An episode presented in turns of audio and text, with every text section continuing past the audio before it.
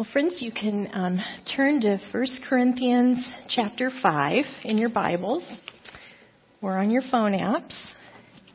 And um, want to just say a special welcome to our guests. Um, this morning, it might feel a little bit like you're hearing a family conversation, but um, actually, this scripture was written as a, a broadly um, it was intended to be read to all the churches. And so um, this message is for all of us. And so um, welcome to you for being here and um, a special welcome to the second row of Calvin students that are all like we heard that you needed a whole row. Wow, yay! Um, and and to these um, guys that have come in for the conference that are have come into the um, first row. And so blessings. They've come from many of them from out of state, and so we're just glad to have you as well as our other guests with us.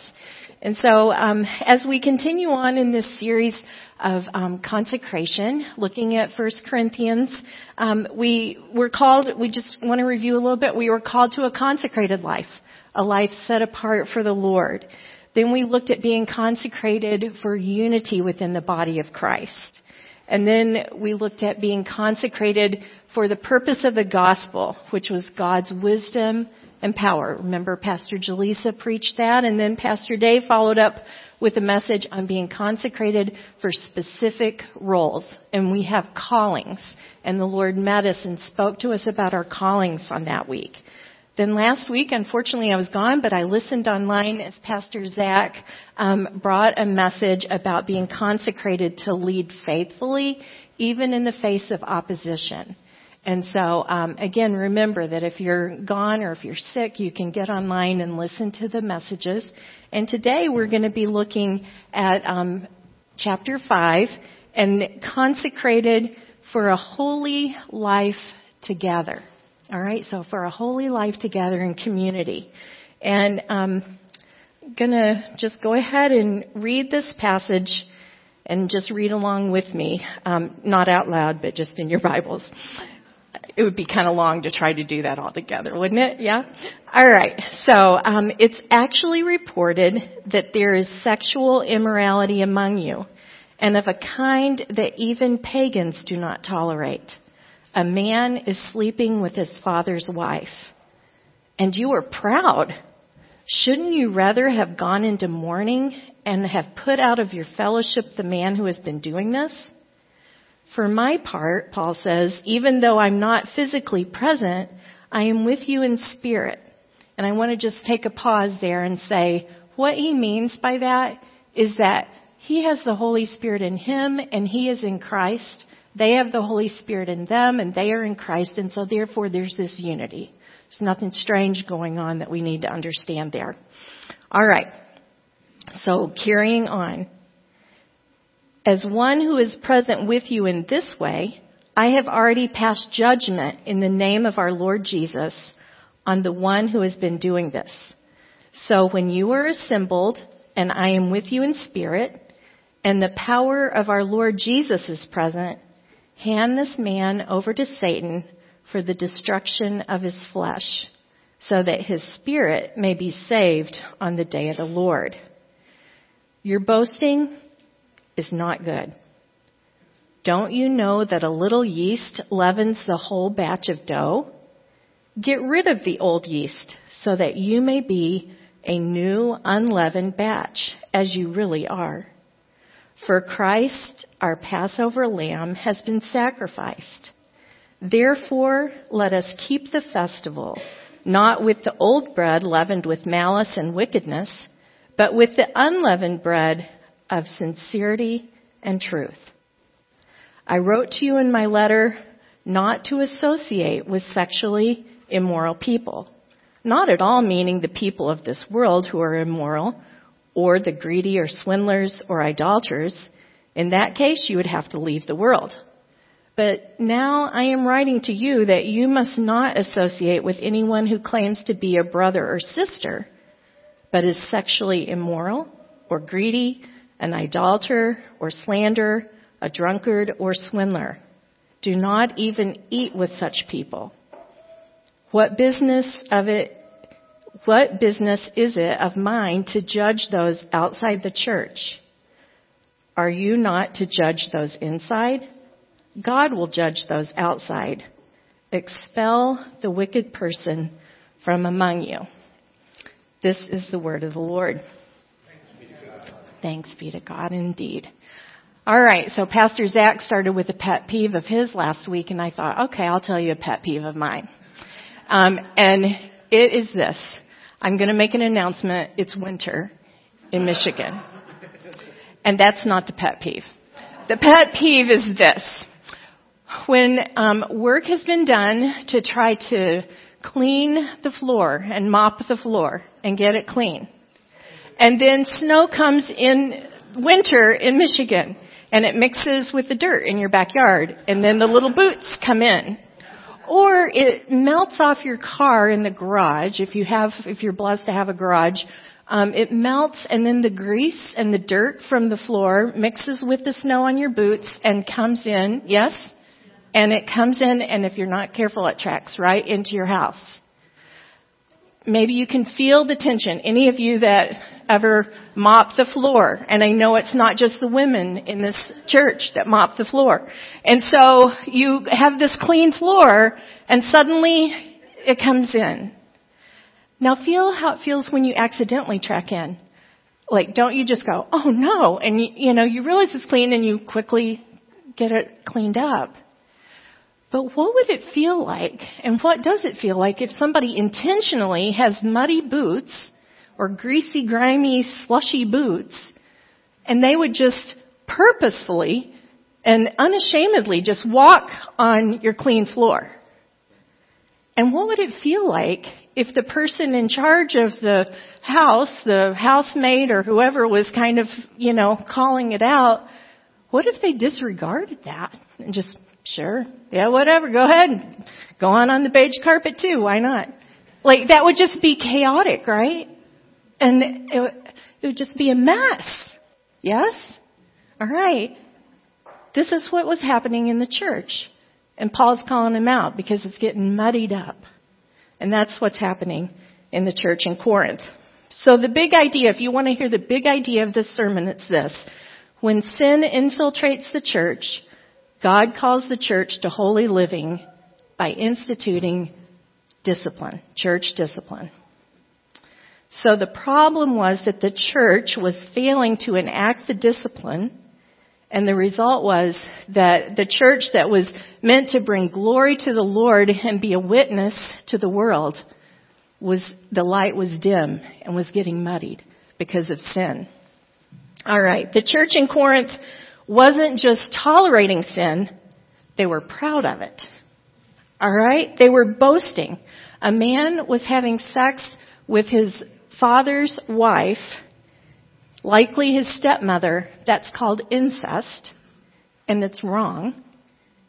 And somehow they're proud and they're boasting about it. So there's different thoughts on how could this even possibly be. But you know that they were really interested and they got their value, their self-esteem from who they were associated with. You know, I follow Paul. I follow Apollos. Well, maybe this person, this man, had a high position in society. Just like if we all of a sudden had, you know, let's just say a senator that was a member of our church, maybe they were just feeling proud and kind of overlooking that because they were so glad to have him on the roster of membership for the church. Or perhaps they were confused about grace. And they thought, well, there's grace to cover it, and so aren't we blessed that we can just keep on sinning and grace will cover it. Well, either one of these things would be a mistake. And so Paul's calling it out, and he says it would be more appropriate to go into mourning. You certainly shouldn't be boasting about this. Alright. Sin spreads like leaven through a batch of dough. How many of you are bread makers? A couple, right? I see your hand back there. Alright, so there's a couple so this whole word picture might just pass you by if you don't know how bread is made. But bread is made by taking your flour and your oil and whatever, and then um, if it's going to be a raised bread, you put yeast in it. Well, remember they didn't have the grocery store to go to get the little packets of Fleischmann's um, fast rising yeast. And so what they did is they would have this yeast, this living organism in the bread, and it would cause it to rise up. And they would just, when they were mixing their dough together, and I started to try to illustrate this and bring in something, but it's so sticky and messy that I tried to imagine how it would be to try to knead bread. And it would be all over the flour, it's sticky. That's how sin is. It's sticky and it gets all over. But they would pull back a little ball of this bread and that would be their leaven and they'd save that for the next time they made dough. And they'd put that in the dough and that would be the living organism that would start to rise the bread again. But over time, their hands were touching it. They were putting it in little earthen jars that if you've ever been over in the Middle East, it is dusty no matter what you do to try to keep things dusted because of the sand in the desert. And so germs and dust and dirt are getting mixed into the bread as it goes on. And that leaven is symbolic for sin. And so when he's talking to them about the leavened bread, he's talking about how sin just starts to work its way through the dough and it um, sticks and it grows. What starts small gets big, it bubbles up, and then he talks about the Passover. And at the time of the Passover celebration, they would get rid of all the leaven in the house and they'd start with the pure ingredients again without the leaven, without the yeast. It marked God's people as set apart and consecrated. The Passover meal was to remind them they're a set apart, consecrated people. They've been delivered from their oppressors. So active sin in a church, the reason he brought up this whole picture is that active sin is like leaven in a batch of dough. And when you look at a batch of dough that has yeast in it, it rises, right? It would be the difference between a nice big fat loaf of bread and a flat tortilla. And he says, when the world looks at the church and sin's growing up in it, it's obvious to them. They can see the difference between a big fat loaf of bread and a tortilla. Alright? Because sin puffs up and it keeps growing. Sin is serious and he says it should be disciplined by the church. And he names some sins and I want to go over these from verse 11. He says the sexually immoral and he's talking about all sexual sin, but he names this one in particular, incest. But the list of sin isn't just limited to sexual sin. He talks about greed, which is um, selfishness with your resources. Those lacking generosity with their time or their service. Have you ever heard people complain that the church in general, now I'm not saying this is true of this church, but that 20% of the people do 80% of the work? Have you ever heard that? Maybe you've heard that before. But when there's greediness, it cannot just be with your finances. It can be with any resource that you have. Alright, idolaters. Having anyone or anything else taking the place of your worship, your time, attention, other than the Lord. What takes first place in your life? Is it gaming? Is it hobbies? What is taking you know, is it shopping? What, what is it? Are there things that are taking first place? That's sin. Alright, all you, slanderers, verbally abusive with your um, language, gossip, that's a sin. Um, anybody that stirs up trouble by what they say. Alright, so our mouths can be used for sin, just like they can be used for blessing. A drunkard, Obviously, misuse and abuse of alcohol, but that can really represent all addictions. So pornography, gluttony, like anything that we're turning toward for as a crutch, something that we're turning toward for comfort, where we should be turning to the Lord. And then a swindler, somebody that's crooked, dishonest, and an embezzler. Think about the seriousness of Ananias and Sapphira when they lied about their gift to the church in Acts 5. Sin is serious. Now God doesn't expect, He doesn't look at us and expect us to live a sinless life. He knows that we're living here on earth. But He does, and that's not what's being called out here. What's being called out is flagrant, blatant sin that's unrepentant.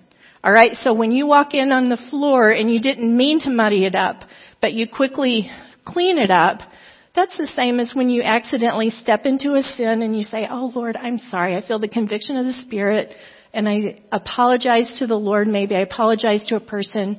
And so that is humility. That is trying to learn to walk in the holiness of Christ.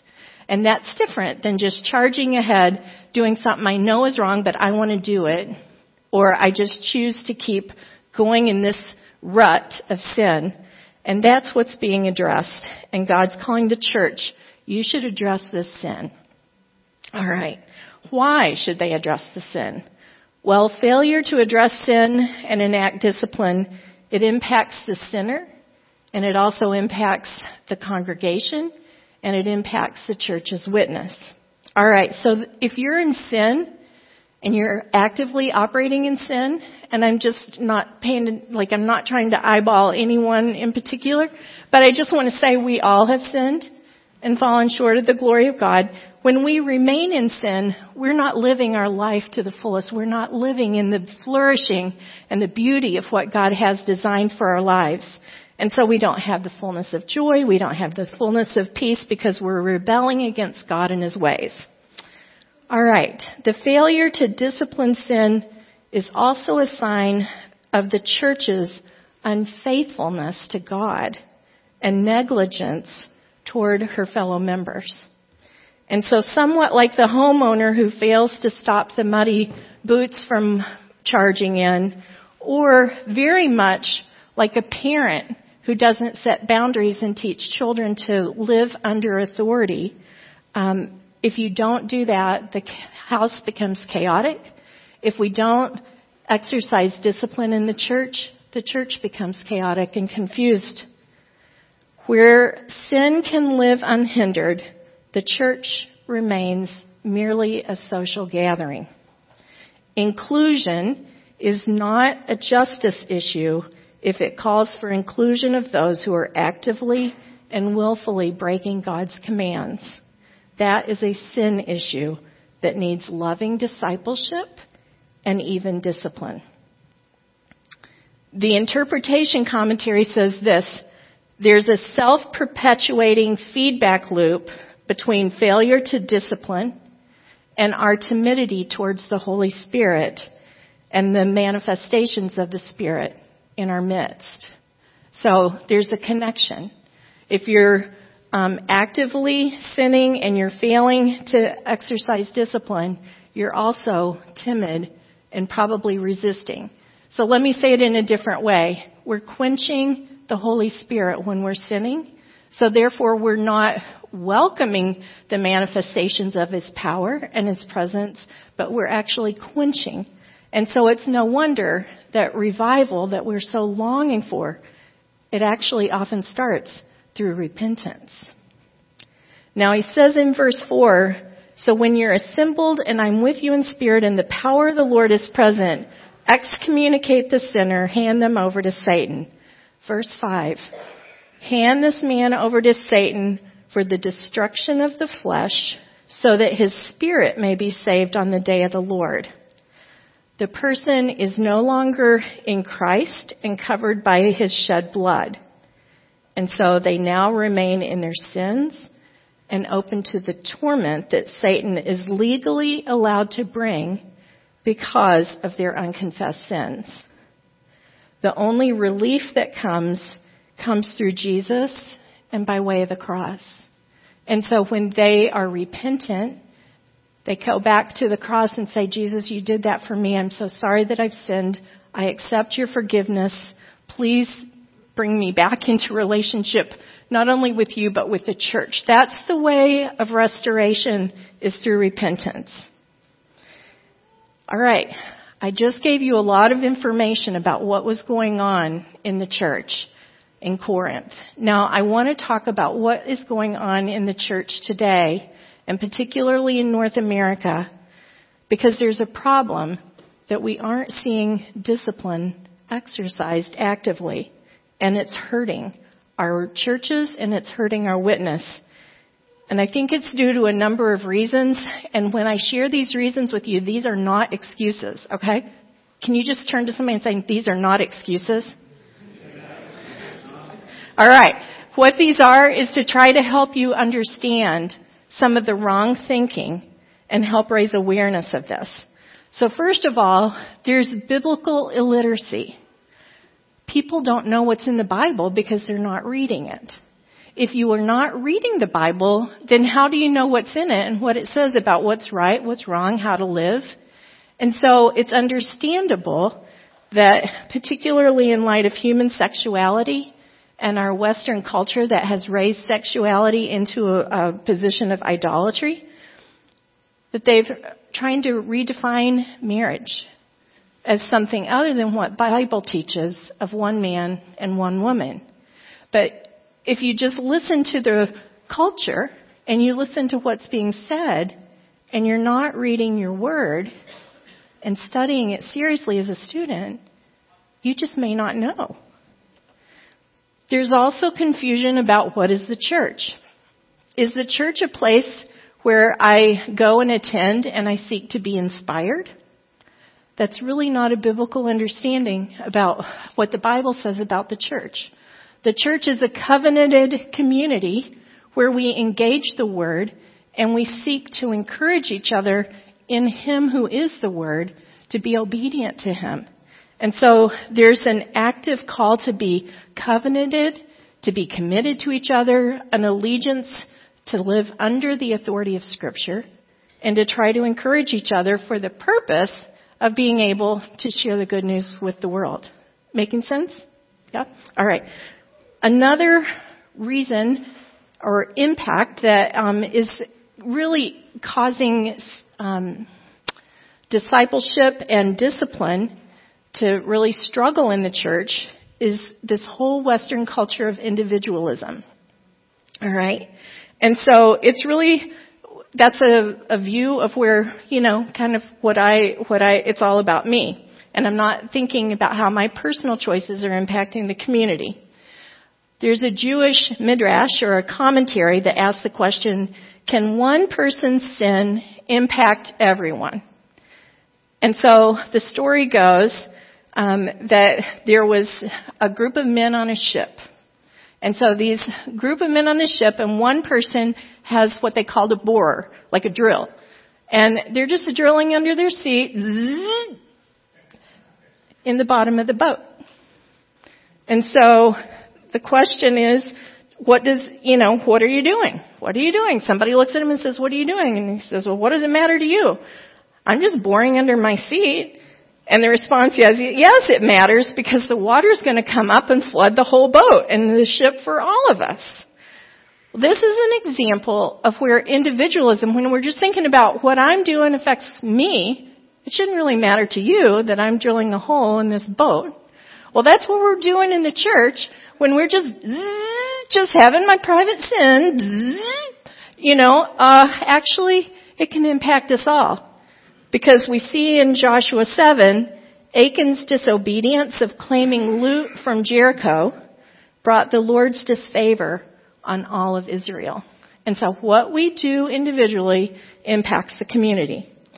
Alright, stay with me. There's a few other cultural influences. Now we need to understand there's a spirit of the age of the air that is not the Lord, that is very much at work in our culture. And so what are these things that we're up against that maybe we don't even know until we name? First of all, the cancel culture. What does that mean? If I say something you don't like, but I just cancel you. You know, you cancel me, you know? And do you see that? Like, somebody said something, I unfriend them. Alright? If the church says, this is a sin, and you don't like it, you might just unfriend. So I just, we've been preaching, we're very open about trying to, as best we understand, humbly say, this is what the word teaches. We had somebody that was worshiping with us for um, over a year. We said one thing they didn't like because it was a sin. cancel, never come back. Let us know. I'm not coming back. That's cancel culture. All right. There's also a growing soft tyranny in our country, and I, I'm just telling you, this is a teaching sermon, so stay with me in your brain, because I'm trying to help you understand there are things that you may not even realize that are coming against and not and, and confusing you. But God's scripture is very clear that sin is sin, and the church is supposed to disciple each other, help us understand what sin is. There's soft tyranny in our country, and it's blatantly anti-Christ and anti-Christian. And Rod Dreher wrote a book called Live Not by Lies, and he told a couple of examples, and I'm just going to share a couple with you. He said that there are universities in the University of California system that require that any professor that wants to become a tenured track where they can be, you know, as a professor staying with the system, have to affirm their commitment to equity, diversity, and inclusion. And even if it doesn't have anything to do with their field and of what they teach, they have to not only profess to that, but they have to have demonstrated it to be eligible to be a tenured professor. Another example is that um, politically correct loyalty oaths are required at many leading public and private schools, and that some medical institutions are requiring doctors to offer sex change treatments to patients that they do not feel it would be in their best interest, but because of their health institutions are requiring this. These are examples of cultural influence of the soft tyranny that's at work in our country to impose ideologies that make it difficult to stand under scripture as Christians. When that starts to influence our thinking, then it can cause confusion in the church. And so again, we have to know what this word says. Another influence is just mistrust of authority. Um, many people um, are just never taught to have respect for authority. I, it, the sad story, and I'm not going to comment on the whole thing, but when we read that somebody, a mother, says, LOL, you know, you just shouldn't get caught. I'm not mad at you, but you just shouldn't get caught when your child has done something that the school's calling out. And I'm referring to that whole situation, the very sad situation in Rockford, or Oxford. Not Rockford, Oxford. But you know, when a parent is saying, LOL, when a teacher calls them out on something that they're doing that's wrong and dangerous, and they just say, oh, I'm not mad at you, just don't learn to get, not get caught. That is teaching rebellion to authority and um, mistrust of authority. All right, moral relativism. Again, I said stay with me in your brain, right? You're, you're staying with me? This is a cultural thing that is coming against the church and making it more difficult for discipline. So moral relativism is a whatever world. Whatever is good for you, you do, and whatever is good for me, I'll do. And we usually make these decisions if you're just going with the culture based on my feelings or what's popular. Alright? Well, if the church members have adopted this whatever world idea, well then if they get said, you know, hey, I noticed that you really were kind of bashing this person and, you know, gossiping. Well, what's it to you? Whatever. I can do whatever I want. You know, that's an attitude that really makes us resist this discipleship and discipline.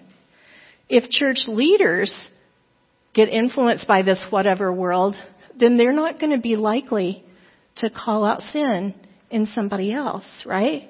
Because they'll be afraid like, well, it's probably okay, whatever they do is okay. Well, our, our office bearers, we look to be mature and they know what the scripture says. But this influence is out there. All right. To fail to teach truth and to enact discipline where needed is an act of negligence, indifference, and a lack of moral courage, whether we're talking about being parents or we're talking about being leaders in the church. Final thing, alright? Another thing that comes against and makes it difficult for church discipline is people just don't like conflict. How many of you would say, I'd prefer not to have conflict? How many of you know that you cannot have peace if you don't address the root problems? Yeah? And so in the church, even though it's not pleasant, we engage conversations in a loving manner when we feel like there's sin going on because we want the goal of peace. All right, we've gone through a lot of challenges in trying to raise our awareness of what might be influencing us to be a little rebellious or resistant or maybe our office bearers to be a little resistant or tentative about having conversations with us. The good news is that God gives us His Word, His authority, and His Holy Spirit to equip the church leaders to lovingly make disciples and also, when needed, to discipline the congregation because it protects the church and it helps our witness to be effective.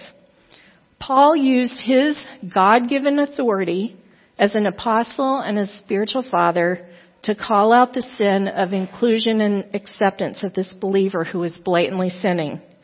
He knows what scripture says. Paul was biblically literate. He knew that Leviticus 18:8 says, "Do not have sexual relations with your father's wife. That would dishonor your father." He knew that Deuteronomy 22 said, "A man is not to marry his father's wife he must not dishonor his father's bed. He knew the scripture and he was applying it as a spiritual father. Alright, Paul was calling the church to obey Jesus' command to address sin. Matthew 18, 15 to 18 says, if your brother or sister sins, go and point out their fault just between the two of you. If they listen to you, you've won them over, but if they will not listen, take one or two others along, so that every matter may be established by the testimony of two or three witnesses. If they still refuse to listen, then tell it to the church. And if they refuse to listen even to the church, treat them as you would a pagan and a tax collector. Truly I tell you, whatever you bind on earth will be bound in heaven, and whatever you loose on earth will be loosed in heaven. Right? Jesus said, address sin. And Paul's saying, know what your scripture says, think about what Jesus himself taught. And Paul then says in verse 9 and 10, he says, he calls the church not to associate with a brother or sister who's actively, blatantly, unrepentantly sinning in the ways mentioned. And that word to associate is a very unusual and rare compound word and what it means is to mix together, to join, to fuse, or to blend, just like that leaven is sticky and it works and it joins and it blends. And he says, don't associate, don't get blended in, don't get joined together with those that are actively sinning against the Lord.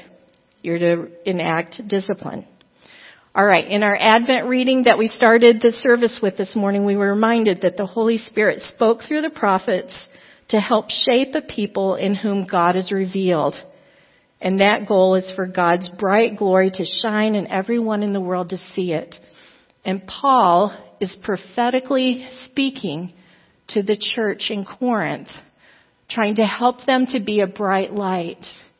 And his word for everybody that's within the hearing today, the Lord is speaking to us prophetically to live into our true identity as new creations who grow up into our Christ likeness. God's grace is bountiful in our text. He says Jesus is the Passover lamb. We remember that his death is how we can be positionally holy. And then we also, by his spirit, grow into and are empowered to keep growing in his holiness as we live according to His Word. In our discipleship efforts, remember we've done this 40 weeks of discipleship. We're having vulnerable conversations. We're sharing with each other our struggles and we ask each other for pray, prayer for each other. We're following biblical guidance there. James 5:16 says, "Therefore confess your sins to each other and pray for each other so that you may be healed." The prayer of a righteous person is powerful and effective. When we're having a trouble with sin, we're not trying to hide it or sit and drill under our seats. No, we're actually saying, I'm struggling with this. And this is a beautiful work of the way that the Lord puts us in community to encourage, to bless each other. And so we don't need to be ashamed. There's no condemnation for those who are in Christ. We don't need to be ashamed of our sin struggle, but we do need to share with people, ask for prayer. That's trying to walk out this walk of holiness. We share our victories, we share our struggles, and this is pleasing to the Lord. The goal of discipline, if there's a resistant sin that keeps going in the church, the goal of the discipline and of handing them over is ideally for the destruction of the flesh, which means the rebellious human nature that resists God, for the purpose of the salvation of their spirit and for restoration. And so, discipline is gracious. And a church that exercises discipline authority is a community that's acquainted with the Spirit's power. Now I want to close by just telling you a brief story of what happened about eight years ago here at Gold Avenue Church. There was somebody that was living in blatant rebellion, having difficult, difficult conversations with the leadership of this church, and discipline was exercised according to our church order. The church order lays out very clear steps. And so lovingly having conversations, trying to call the person to live in holiness, that resisted. And so first act of discipline was to say, without naming their name, church, there's somebody among us that's living in sin. And so we're calling the church to pray. That person persisted in sin, and so second order of discipline was to start to name some details. This is perhaps the name of the person. This is the sin that's happening. And um, then privileges can be just like if you were parenting and you start to take away some privileges as part of the discipline. All right, you can't partake of communion. You can't have your children baptized if you're going to continue in this sin um, those kind of restrictions. The person continued in their sin, and so for a person to be excommunicated or set out of the fellowship, it has to go to our classis. And so Gold Avenue church leadership took this to the classis and said, we have a person that's resisting authority, is living in active sin, and the church has, the classis has to agree, yes, you've taken the proper steps and bless this activity of setting somebody out of the fellowship. Well, when they gave that permission, somebody raised their hand, one of the delegates, and said, could we pray for this person? And could we pray for Gold Avenue Church? And we saw the power of God move in a, in a way that we have not seen in our classis meetings lament, like just people started to grieve over sin and cry over it. And they started to pray and confess and they confessed not only the sin, but they confessed the sin of not enacting discipline in their own churches and the way that it was hurting the witness of the church in this region. And the power of God was present when this, all this conversation. And so that was a move of God. And I believe it was a, a moment of raising awareness that we do need to be conscientious because this is actually an act of love for each other. It's an act of love to God, to respect His Word. It's an act of love to our community, to try to be a witness so that they can see there's a different way, there's an orderly way, there's a joyful way to live in community. Because obviously, even as we prayed, today or in prayer, there's a lot of families that don't even live in peace and harmony. And so the church is meant to be a different witness, countercultural. And so in closing, I thought, how do I close a sermon about church discipline and about this? I mean, thank you for staying with the Lord and scripture and me this morning about such a serious matter. But I felt like the Lord just really put on my heart to give a call, a charge to our church leaders and to us as a congregation. And so I have a scripture and I'm going to read this. And I'm going to ask that if you are an elder in this church, if you are a campus pastor or have responsibilities as an elder in another church, or retired pastor, active pastor somewhere else, if you're a pastor, an elder, or leader in some capacity, I'm going to read this scripture. And if you accept this charge and you renew your vow to be faithful to the Lord, Romans 12, 6 to 10 says this, we have different gifts according to the grace given to each of us. If your gift is prophesying, then prophesy according to your faith. If it's in serving, then serve. If it's teaching, then teach. If it's encouraging, then give encouragement. If it's giving, then give generously. If it's to lead, do it diligently. Love must be sincere. Hate what is evil. Cling to what is good. Be devoted to one another in love. Honor one another above yourselves. If you will receive this charge before the Lord as a charge from the Lord to you. I'm just going to ask you to stand right now. And I'm going to ask you to continue to stand as I read this charge to all of us. This is from Hebrews 13, 7 and 17. And so, church, will you receive this charge from the Lord himself? Remember your leaders who spoke the word of God to you. Consider the outcome of their way of life and imitate their faith. Have confidence in your leaders and submit to their authority because they keep watch over you as those who must give an account. Do this so that their work will be a joy, not a burden, for that would be of no benefit to you. And so, congregation, if you're able, physically able to stand and say, I accept this charge, I will remember my leaders. I will submit to their authority. I will welcome discipleship and discipline for the sake of the gospel. I'm going to invite you to stand. And so I'm going to close in prayer. The Lord sees your heart posture. I'm going to invite the worship team to come forward. We're going to pray, and then the rest of us will stand together. Lord, thank you for your word. Lord, thank you for your holiness. Thank you for this call to consecrate ourselves in life together for your glory, for our good. And so, Lord, see our hearts. And now would you continue to teach us your ways and guide us in the right paths for your name's sake. And all God's people said, Amen. Amen.